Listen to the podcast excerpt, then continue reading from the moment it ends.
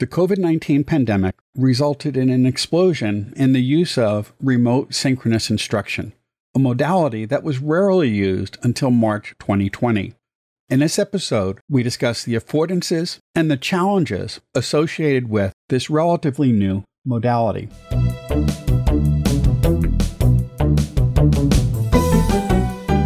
Thanks for joining us for Tea for Teaching an informal discussion of innovative and effective practices in teaching and learning. This podcast series is hosted by John Kane, an economist, and Rebecca Mushtare, a graphic designer. Together, we run the Center for Excellence in Learning and Teaching at the State University of New York at Oswego.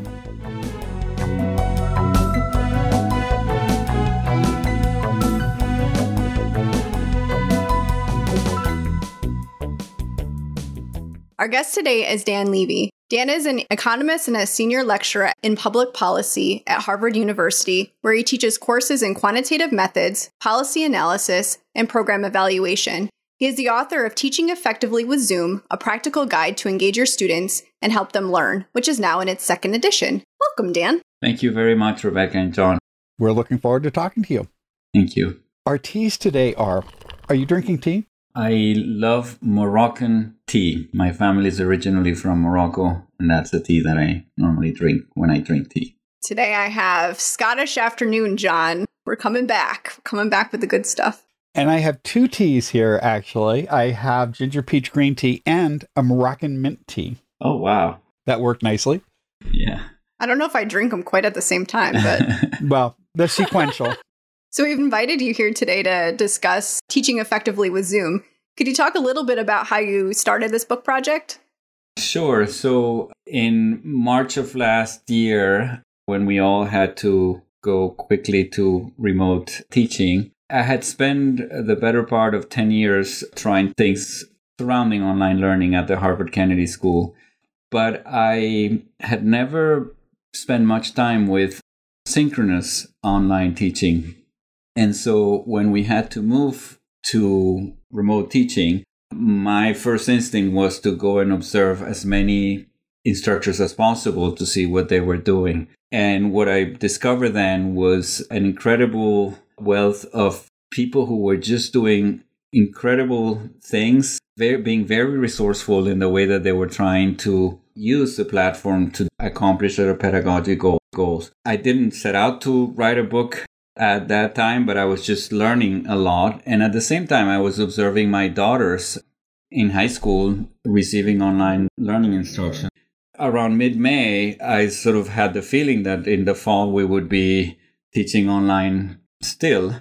And I felt that there was a lot being written online, you know, on Twitter and, and blogs and all of that. But I felt gosh, this is overwhelming. And so I felt the need to have in one single place what I thought would be useful guidance for instructors who were saying, I need to do this, I want to do it well. And I thought that I had gotten a lot of ideas from the colleagues that I observed teach, which, by the way, observing colleagues teach is one of the silver linings of the pandemic because it's now easier than ever and it's an incredibly powerful way of learning. So, in any case, at that point, I said, I want to write this book. I'd never done anything like that. And I want the book to be ready by July 1st because that's how it's going to be helpful to people in the world, given the academic calendars. And on July 1st, the book was ready. And then on July 2nd, we put it out there to the world. And then because so much happened in the fall, I released a second edition based on everything that I had learned since then from my own teaching and that of colleagues and it was very rewarding to see people from all over the world who had engaged with the book also contribute with some of their examples. I think I need to get one of those magic wands you must have to turn around stuff that quickly. well, no. Thank you. I think there's nothing like a deadline. True. And a deadline that I really felt it was important to meet. And I have a good friend who I sent the book, he's not in the education world. And I said, here it is. And then he told me, Dan, you lied to me you told me that you wrote the book in a month and a half, but I know from previous conversations with you that you have been writing this book in your mind for the last 10 years. And I thought that was an interesting way of putting it because I've been thinking about a lot of these issues, but I had never sat down to write any of that. It was extremely timely, and I know many people adopted the book last summer or picked up the second edition in January when that came out there weren't a lot of resources other than lots of Twitter posts and lots of blog posts on specific aspects. But the book blends together a nice discussion of the technical details of how you do things with effective pedagogy, which is a resource that was very much needed and is still very much needed for many people as we move forward, because this is an area that people had not really done very much with until this sudden transition. Yes, thank you so much, John. What are some of the most effective ways that you've seen faculty using Zoom in their classes or that you've used Zoom in your classes yourself? One observation that I had throughout this year, and the book is a little bit organized in this way, but it didn't crystallize to me until later in the last year, which is that if you conceptualize the way students can engage in your course and think about the different channels, in the book I describe five main channels. They can speak, they can vote, they can write, they can work in groups, and they can show their work.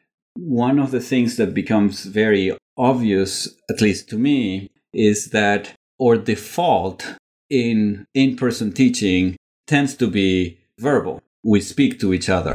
And what I realize in live online learning is that of those five channels, the one that most degrades when you go from in person to online is precisely the verbal one. And I think my sense is that a recognition that that's the case for many, many reasons is what I think has made some instructors particularly successful at doing this because they are not wedded to verbal as the main or default channel of communication. So that's kind of like an overall message that if you think about in which ways can your students engage in your class and in which of these ways do I want for this particular pedagogic purpose my students to engage with, my sense is that that tends to be a winning combination. When I was looking at that organization of your book, Dan, it really struck me and was really helpful way of thinking about it. And in the description right now, made it really clear to me why it was actually very easy for me to switch to synchronous online learning because I don't really prefer the verbal.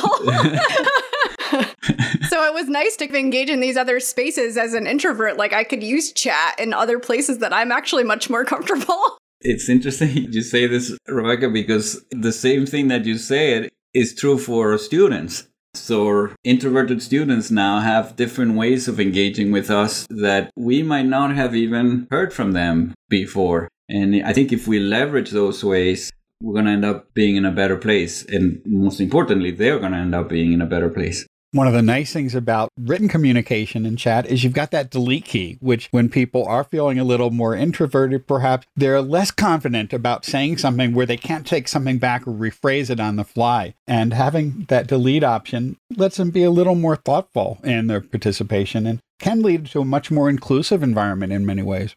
Absolutely. The other thing that it does is that you can take your time to compose a message that you write Whereas when you're called to speak, you might have perhaps practiced this message in your mind, but you feel like on the spot you have to now deliver it at that point. And then the introverts tend to have more difficulty with that. And I say that as an introvert. I don't want to be too binary in the definition, but I say that as an introvert. Can you talk a little bit about why the verbal channel degrades a bit in a Zoom situation? Because I think that might actually be really helpful for people to think about.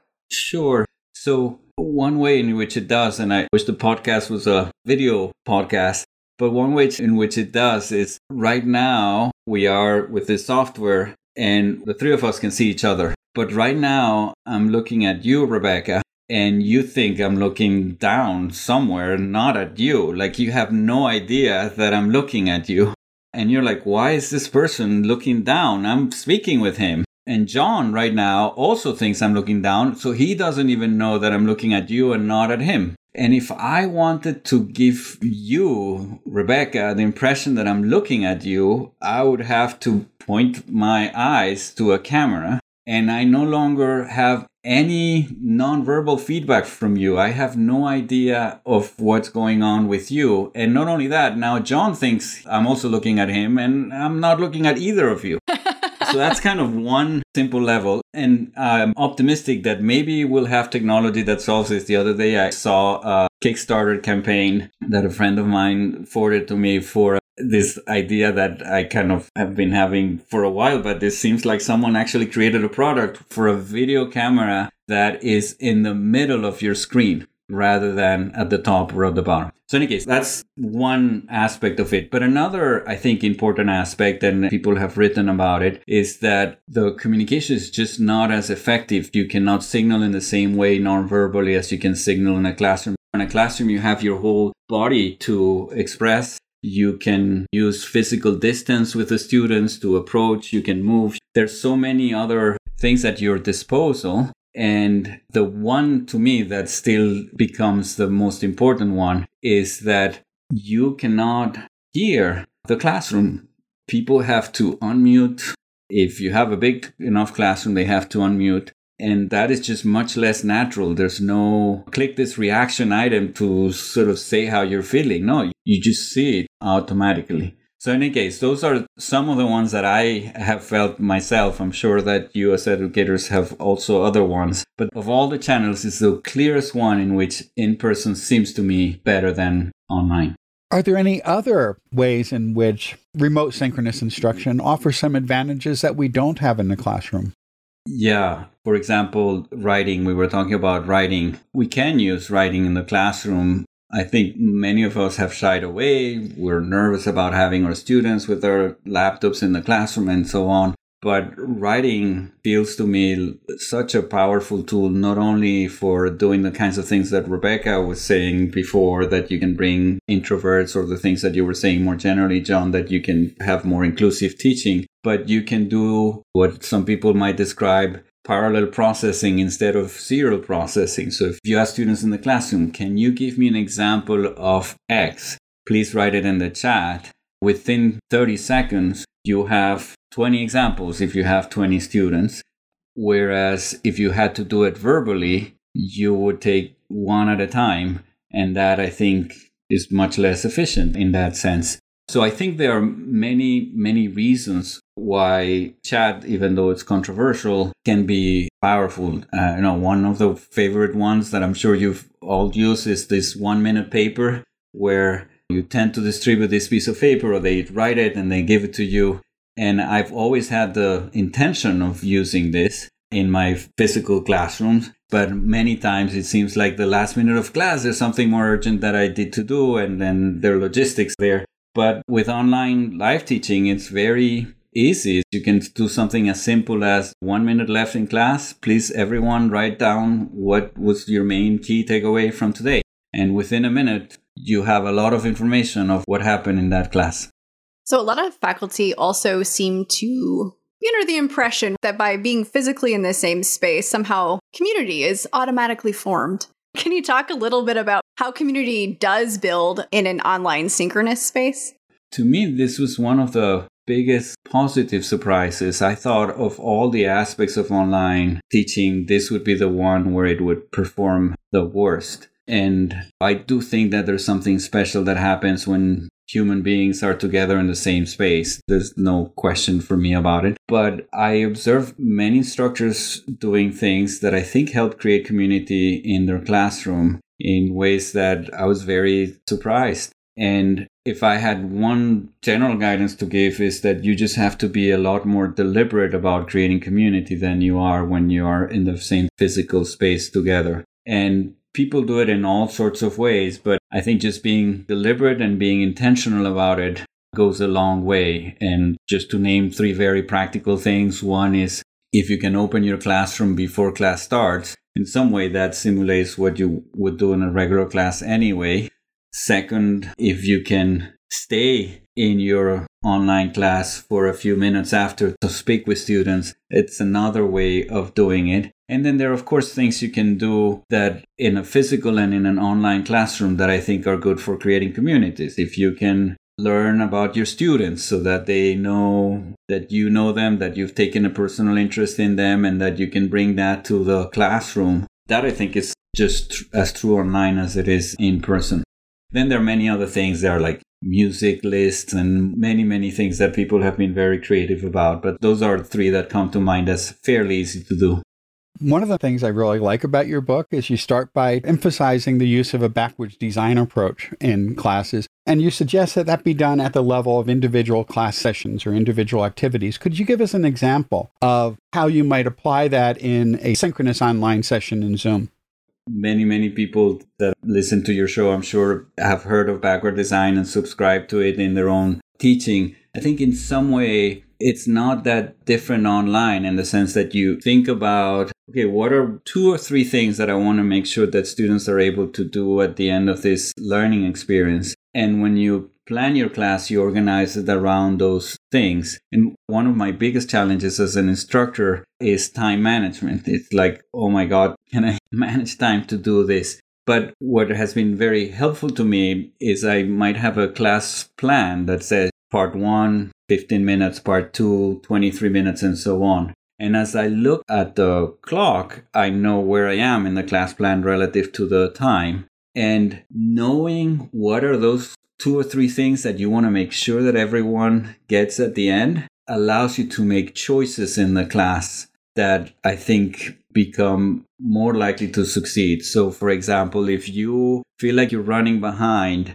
and there's a particular topic that you think is useful but not crucial to those two or three things, you might decide to skip it, or you might decide to go a little bit faster, or you might decide not to pause for the discussion that you were planning to have. So, having a concrete set of what you are trying to achieve, I know it sounds obvious, but it wasn't to me when I first started teaching. I conceived of teaching like, well, we need to cover this, and this is what we're going to do. And I still remember attending a one hour session when I was a PhD student at Northwestern University from the director of teaching and learning center at the time, Ken Bain. And I remember him introducing this idea, and that was totally revolutionary to me. Again, I know for many of us it's not anymore, but that was more than 20 years ago and has guided my teaching ever since. You know, Dan, I certainly subscribe to backwards design both as a designer and also as a teacher. Yeah. But I did find myself doing synchronous online, being really specific about time chunks because it's like we need to mix this up. Otherwise, we're just staring at a screen and being even more intentional about that. I'd have an agenda and the students could see me going in there like, no, we're changing this agenda. on the fly is like, no, this conversation's good. We need to do this instead. yes, I guess they're seeing your design as you are executing it. John, you were asking about some of the advantages of online. I hate to mention this is an advantage, but the reality is we now have screens and we can put to the side of the screen things that we want to remember in a way that's harder to do in a class. So this is like a super tactical tip, but if you're interested in teaching inclusively in the classroom and you're worried about voices that haven't participated that much, you can do something as low tech as before your class. You write the name of say three to five students that you want to call on in a piece of paper and you tape that piece of paper to the right of your screen, right where the participant, the Zoom participant list normally is, or Zoom or whichever other software. And when you see the participant list and you see a few hands up, you look at your paper list and sort of see is one of the hands up belonging to one of the students that I want to call on. And that seems like a simple thing, but it is helpful. I don't know if you know, but I co created this application called Teachly, which allows you to track participation and help people teach more inclusively and effectively. And this makes the use of this app even easier because once you have that participant list, you just put it next to the participant list in Zoom, either electronically or physically, and you have that as a way to do it. And if I remember correctly, on your companion website, you have a picture of a list of names taped to the side of the screen. And yes. we should also mention that there is a really great list of resources associated with the book. We'll include a link to that in the show notes. Thank you. Yeah, the website, Victoria Barnum, I work with her. She put it together. And it was, a, again, a very quick way to try to put resources out there that would be helpful for people. And there's one page for each chapter of the book. You mentioned rearranging things to make sure you get to the end results. And that's something I've noticed I have to do a lot more with synchronous remote sessions than I did in the classroom I think partly because I was so used to doing it in a classroom, I had routines where I could get to things more or less quickly with a whole set of activities. But maybe I've been over preparing, but I have a big list of things I want to do. I do polling in the classroom. I have some group work where they're working in breakout rooms, and I never can get all of them done. So I'm constantly, as I'm going through each day session, trying, well, which of these is most important to getting them to that goal, which is a way I never really had to think about quite as extensively as I do now. Yes, though I will say that I was having those same struggles before online teaching, but I also share your experience that they have become more prevalent. And to the extent that it has forced that conversation on all of us on, okay, what is the essence of what I want to make sure that students are able to learn in this class? I think that's a positive development. One of the things that I discovered very early on the process of writing a book is that many instructors and maybe John, this applies to your experience, were saying that compared to their in person class, when they tried to execute that plan, they generally were only able to do about 80% of what they were doing before. Now, I don't know how much of that is still true today. Maybe as we get better with teaching online, we can get that number closer to the 100%. And I don't know the extent to which it has to do with Rebecca's questions about verbal communication degrading and making it harder to communicate. But to the extent that that number is even in the ballpark of being true, it does explain why most of us are feeling that need to interrogate more or class plans. Maybe it'll also make us a little more empathetic to students who have time management issues. For sure. Zoom has really evolved quite a bit since March.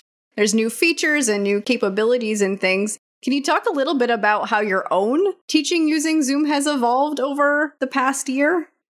I think, as all of us, practice has allowed me to become better at it. I remember the first few times I couldn't even imagine being able to check the chat at the same time that I was teaching. It was like there's just too much going on here. Now, I won't say that I can handle any number of comments in the chat, but now I can do it in a way that I couldn't do it before. And so, in some way, teaching online live sessions is an exercise in multitasking. You have to pay attention to a lot of things that are happening in your students, in your screen, and so on. And frankly, with as much practice, you get better. And I think that's one thing that's useful. In terms of Zoom specific things, I think one feature that has come out relatively recently, which to me opens a whole set of possibilities, is the fact that now in breakout rooms, you can set it up so that students can choose their breakout rooms. And I think that opens up many interesting possibilities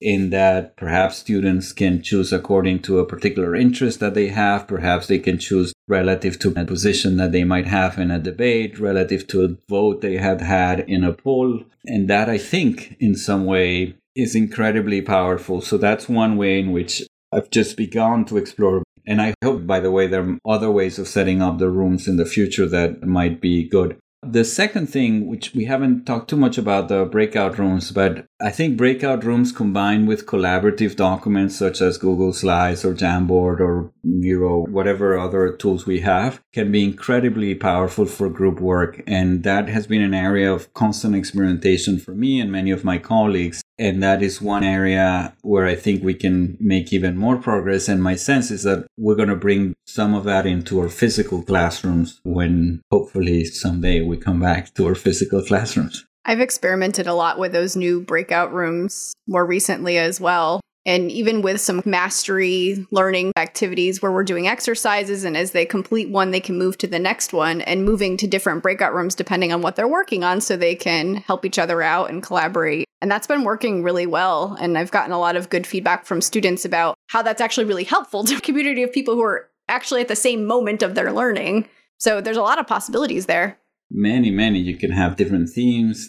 There's one thing we experimented recently. I don't know if any of you co teach a class, but we were doing this in a program in executive education to try to create a more intimate environment. We divided the class into two groups, and each of the groups was with one faculty member. And we had asked each of these faculty members to be available for an hour. So for the first half hour, group A with, with the first instructor, group B was with the second instructor. And then at the half hour marked, we swapped them and we thought about, okay, how can we do this easily without people getting lost? And all we did was to swap the instructors from one room to another. And all of a sudden, you basically had students who, staying with one hour in a breakout room, were able to have a more intimate experience with two instructors. A way that I think would have been hard to do in the physical world.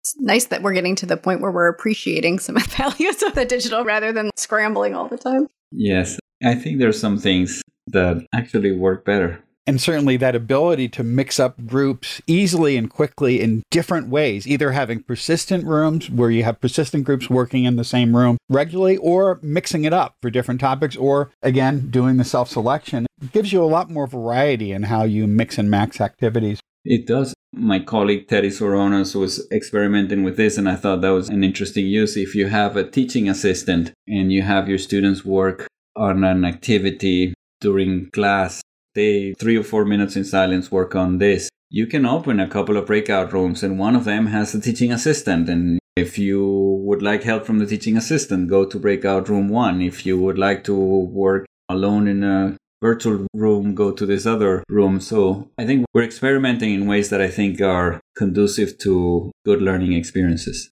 One of the other recent additions to Zoom is the ability to let co hosts set up and establish the breakout room. So if you do have a teaching assistant or multiple instructors, if you're presenting on something or if you're working with a group, you don't have to do the back end arrangement while you're also trying to do other things. So that makes it a whole lot easier. I totally agree. And sometimes you can multitask, but if you can have one less task to do, that's probably helpful. You also talk quite a bit about the use of polling. Could you talk about some of the ways in which people might do polling and how polling might be used effectively in instruction? I want to first say that I started using polling many, many years ago in my physical classrooms, inspired by one of my mentors, Eric Mazur, in the physics department at Harvard. And I do have a bias towards using them, but I would say at a first approximation, polling allows you to learn what your students are thinking in a very efficient manner. And I'm struck by the number of times where what I think my students are thinking is not what my students are thinking. And so for me, it has been a very, very useful tool to center me in the reality of what actually is happening in the classroom.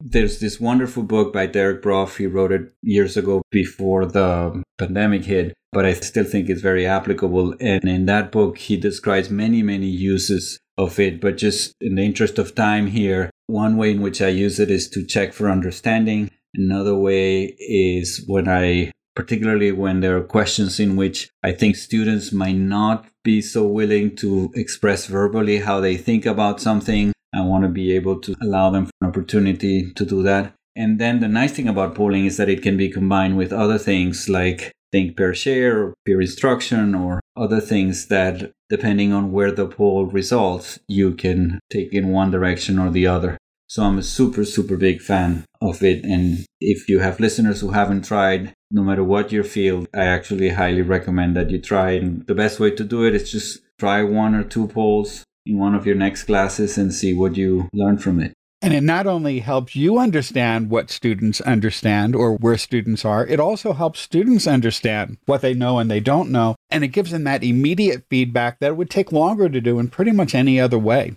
Absolutely. It also allows them to commit to an answer, so it allows them to more actively participate. The other thing that I find is that I think it emboldens some students to participate. If, okay, my response has 30% of people who voted for the same response, then there's something here that I'm not going to be the only one defending the issue, so I'm going to go out and defend it. So I'm a big fan of it. And once they commit to that and you tell them they're wrong, they want to know why. And that's not something we always see. That committing to that answer is really effective. It is. It is. Dan Ariely, in one of his books, talks about a similar experience where he said he'd present these results that he did not find very intuitive. And he'd give a talk at some firm, and people would say, Well, yeah, that's exactly what we'd expect would happen. And then he started polling them because then you actually got to see what happened rather than them saying, Oh, yeah, that makes sense. That's what I would have said anyway. But once you got them to commit to it, all of a sudden they were objecting, they were discussing, and they were engaging with material. And I know Eric Mazur gave a talk at our campus. I mentioned this on past podcasts, but he basically asked people to make a commitment deciding what happens to the hull and a plate of metal when you heat it up. And he went through that whole process where students voted, then they discussed it, and then they voted again. He started to go on to the next topic, and people were angry because they wanted to know the answer. And he's used this example at many places. But one of the things he said is if I was to give a lecture on what happens to the hole in a plate of metal when I heat it up, it would be about the most boring lecture that you could imagine. But now you all want to know the answer. And so motivating curiosity through these types of things and having that engagement and discussion is a really powerful technique. There are several components there, right? One is questioning for teaching. The other one is, as you said, the commitment that comes from the poll. And the other one is the wanting to know aspect that the whole experience created. The other thing about using poll through technology and I have a paper that we published some time ago with a student Josh Yardley and one of my mentors at the Kennedy School Richard Zeckhauser where we compare voting outcomes when students voted by raising their hand versus with at the time we used this clicker devices and we discovered big differences in the raise of hands versus the polling devices. So I think another advantage of polling electronically is that they tend to reveal more truthfully. And it sounds like your story from Dan Ariely reveals that more truthfully how students actually think. It's probably that anonymity behind the technology. If you have to raise your hand, now everybody knows whether or not you're right or wrong. Exactly. And also, you are seeing other hands being risen. So you might want to side with a majority in a way that you wouldn't have if you had to do it electronically. I think this is one of the areas where it seems to take me longer when I'm using Zoom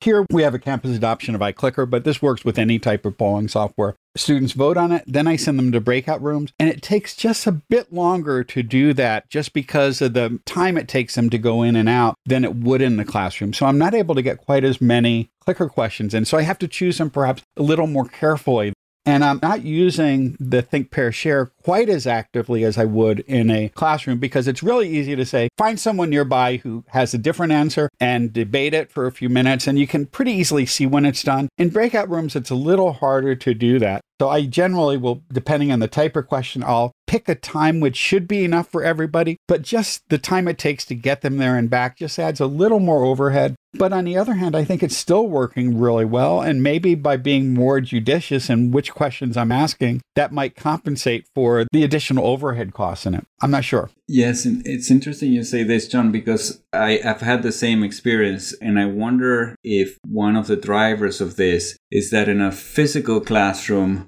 the students tend to know the students who are nearby. So by the third or fourth time you do this, they don't have this awkward who are you and my sense is that while the default and probably a good default that we use in Zoom to assign students is random, my sense is that part of what's driving students taking more time is that they're often put in this breakout room with someone they've never met. And the degree to which they can collaborate quickly on your question about the minimum wage or whatever you're asking them to collaborate on probably is not as good as if they had already interacted a lot with each other. So I wonder it does have some disadvantages, but I wonder if you might gain some advantages for those quick questions to always assign students to maybe not the same other person, because then if they all have the same answer, it won't work, but maybe a group of three. This is something that I've been surprised by as well. In writing the book, one of the things that became clear is that students tended to like breakout rooms by and large, but the two main problems they saw with them is instructions were not always very clear and that I think is on us as instructors.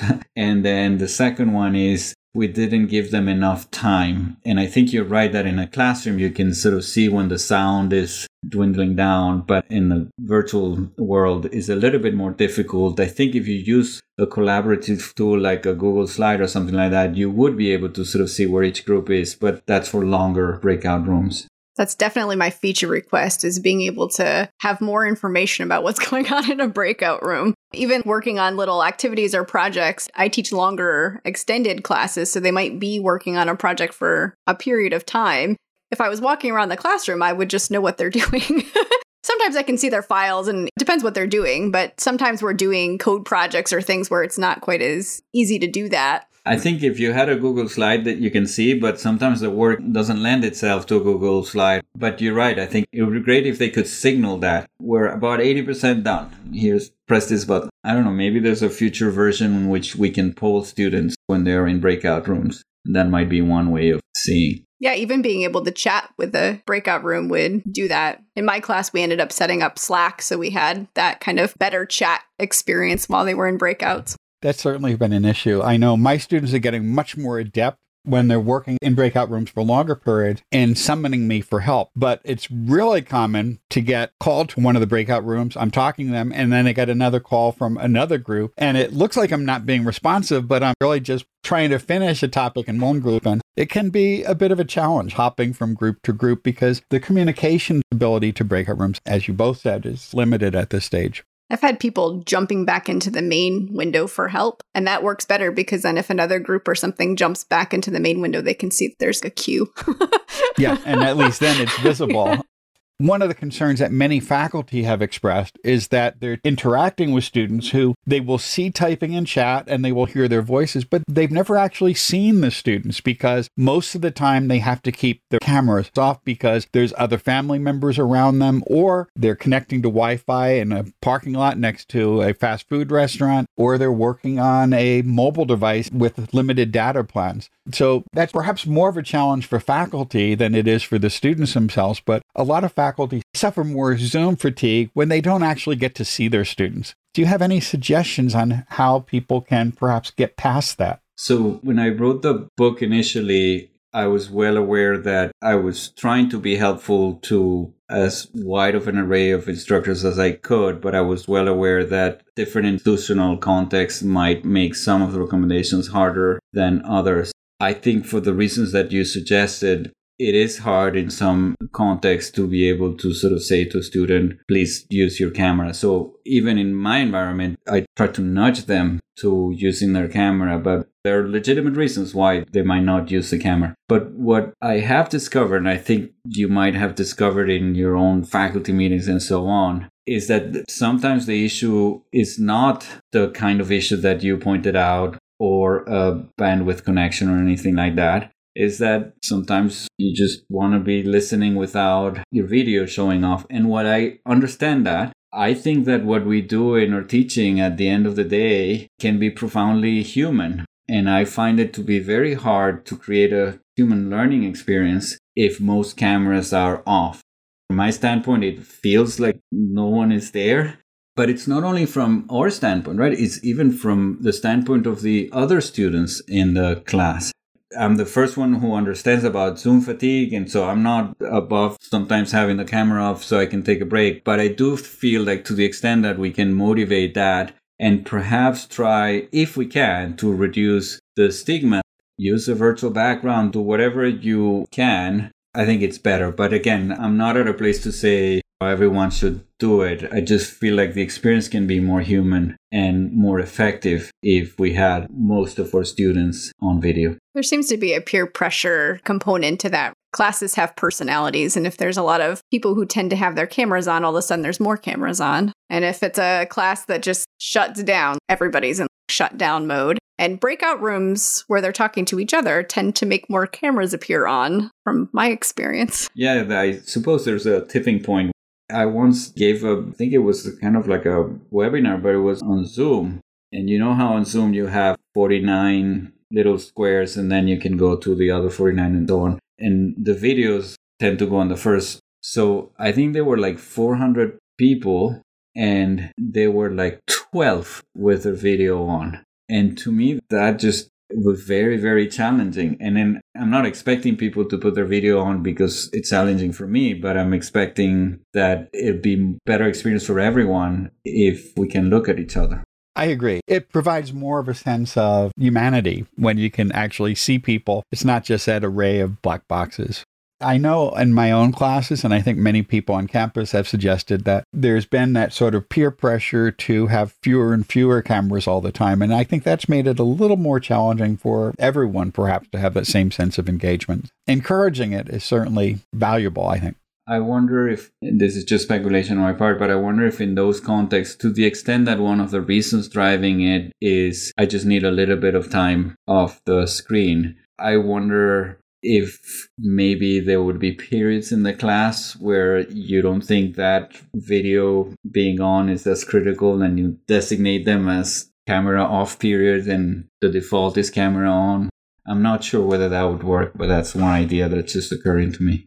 I've experimented with things like that a little bit, Dan, in my longer classes because who wants to be on camera for three hours? I certainly don't. That's right.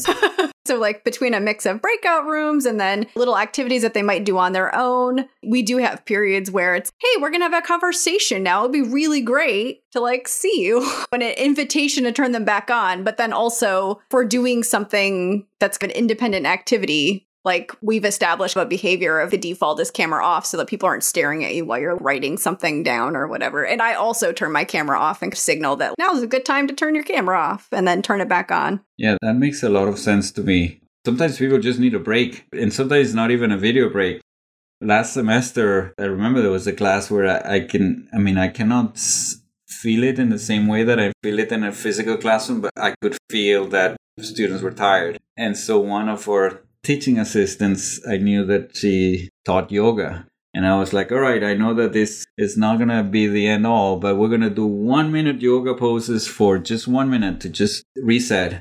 And even that can bring a little bit of energy to the class and so, my short answer to your question, John, is that I don't know how we solve that problem, but I do think that it is a better experience if we can to have most students most of the time by video. And I like Rebecca's gentle, now it's a good time to have the video on as a way of signaling when it's important. Earlier, you mentioned Teachly as a tool to help track engagement. Could you talk a little bit about Teachly? Sure. So Teachly is an application we created at Harvard University, group of us, to help faculty teach more effectively and inclusively. When you're in a class, you call on different students, and what you see happening very quickly during the semester is that some voices start dominating the classroom and you don't even realize it, and then you don't even realize which voices you're not hearing from. So the way that Teachly works is very simple. You basically have someone record every time that a student participates. And then the students, all they need to do is to fill in a student profile that gives you information about themselves. And as an instructor, then you get access to the student profiles, which allows you to know more about your students, which allows you to search their profiles to see if there are things that you want to incorporate into your next class. And the other thing that it does is it gives you dashboards about your participation patterns. And so you can see which students have tended to participate the most, which students haven't participated. And most importantly, you can take action to redress any participation patterns that you want to redress. It's a tool that's freely available to anyone who wants to use it. The website is teachly.me and you adopt the version. There are two versions. The main version is the one that allows you to have student profiles and so on. And it's been used at Harvard for the last four years. We have over 100 faculty members using it. And last year, we launched an open version so that anyone anywhere in the world can use it. And we're very happy to see people from other universities started adopting, even people from high schools. We have people at UC Irvine, we have people at Yale, we have people INCAE in Costa Rica, and we have people at different places using it. So if you're interested, go ahead and try it out. I hope it can be helpful in your efforts. I always cite as an example the fact that before I started using it, I had 46% of students in my classroom one year identify themselves as female students, and only 36% of the comments in the class were coming from female students. And that was a total shock for me because I didn't think that that pattern had emerged in my classroom, but it had. And this allowed me to take corrective action very easy to see where you need to take action. And now I'm proud to say I'm not the only Teachly user who would say that, but I have at least a gender equitable classroom. I no longer have that pattern that I didn't even know I had until I started using it. We'll make sure that that link to Teachly is in the show notes. And that's a really powerful way to remind us how much data can actually help us. That technology can help us in a lot of different ways. Technology and data can help us. My colleagues, Teddy Svoronos and Victoria Barnum, are also behind this effort, and any of us will be happy to hear from anyone who's using it. So that leads nicely into what are some of the things that we can take away from this year of technology exploration as we hopefully start moving back into physical classrooms?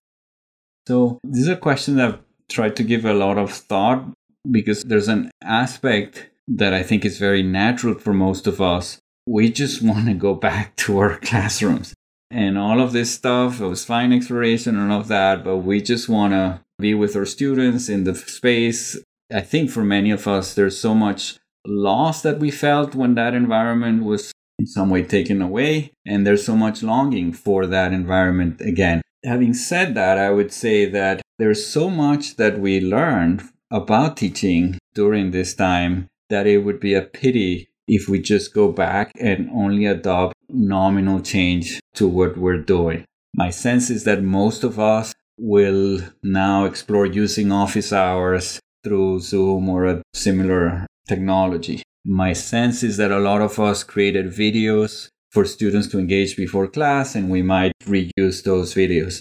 And I think that's all great. And maybe the biggest change is that I think because of this crisis, a lot of instructors were questioning what they were doing in the classroom much more than they did before. I'm sure you see that in your teaching and learning center. And perhaps that questioning and that rethinking about what they did will translate back into the classroom. But old habits are hard to die. So I think there's one risk. My sense is that the risk is that we won't leverage enough of what we learned in the online environment. And so here are just a couple of things that I'm thinking would be great to think about. One is that I would love for us to try to reimagine our physical classroom in light of what we learned.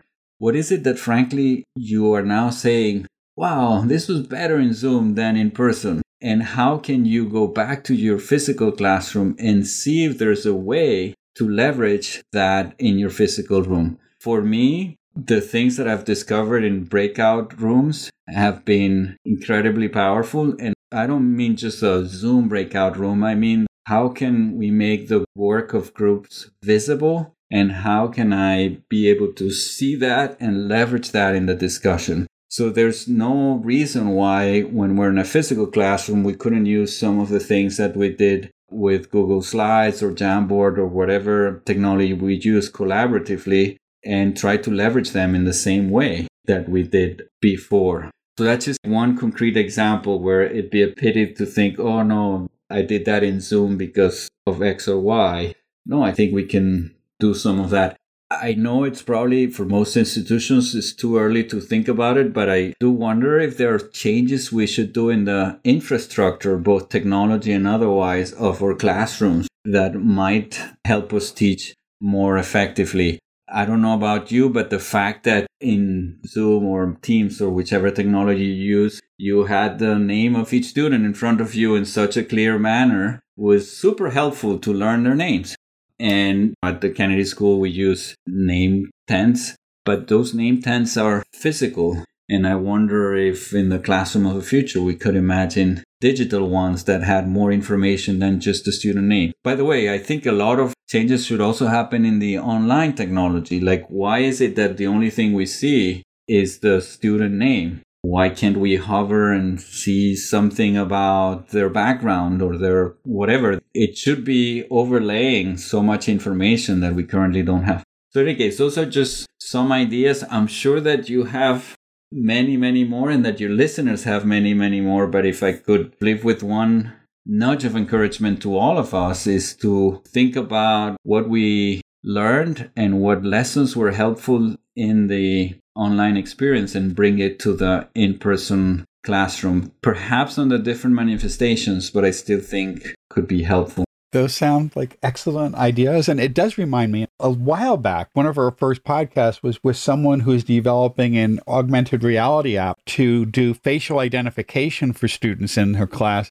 So that way she would be able to get that sort of information popping up in a physical classroom. Certainly, I will miss having all the names visible for each student, particularly when I'm dealing with a class of three to 400 students. It's so nice to see the name when they participate right on the box where you see them speaking. In a classroom, it would be a lot harder to remember all those names.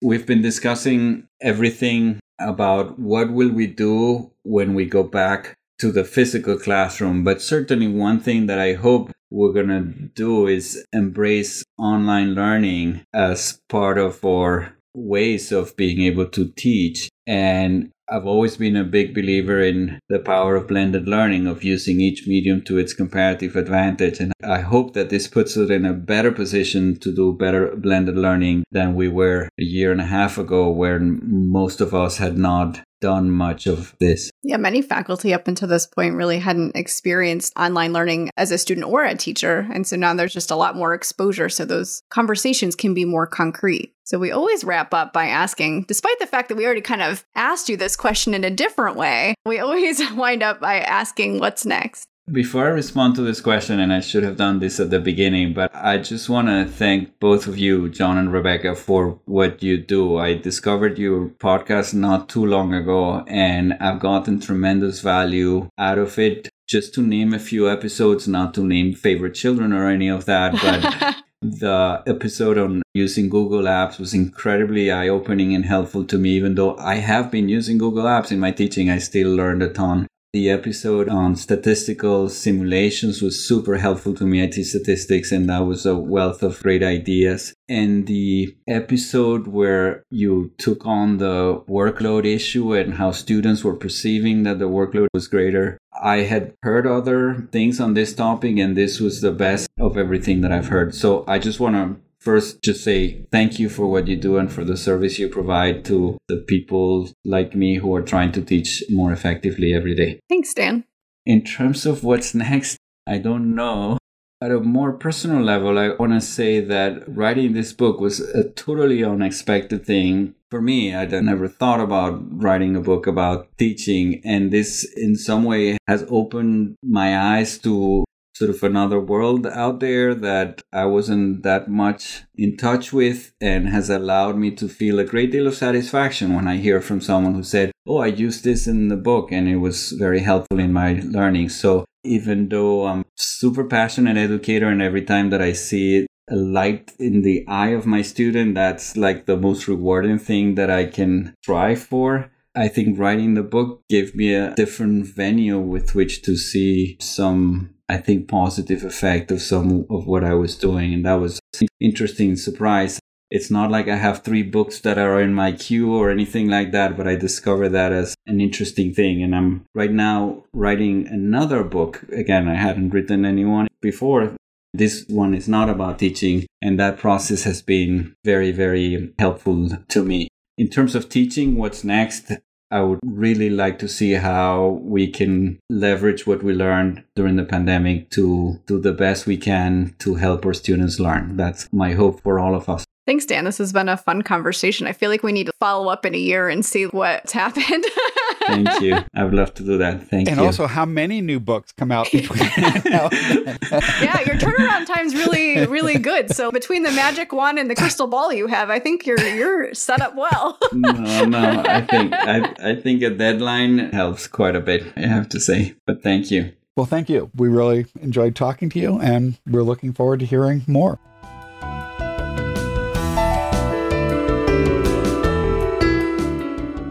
If you've enjoyed this podcast, please subscribe and leave a review on iTunes or your favorite podcast service. To continue the conversation, join us on our Tea for Teaching Facebook page. You can find show notes, transcripts, and other materials on teaforteaching.com. Music by Michael Gary Brewer.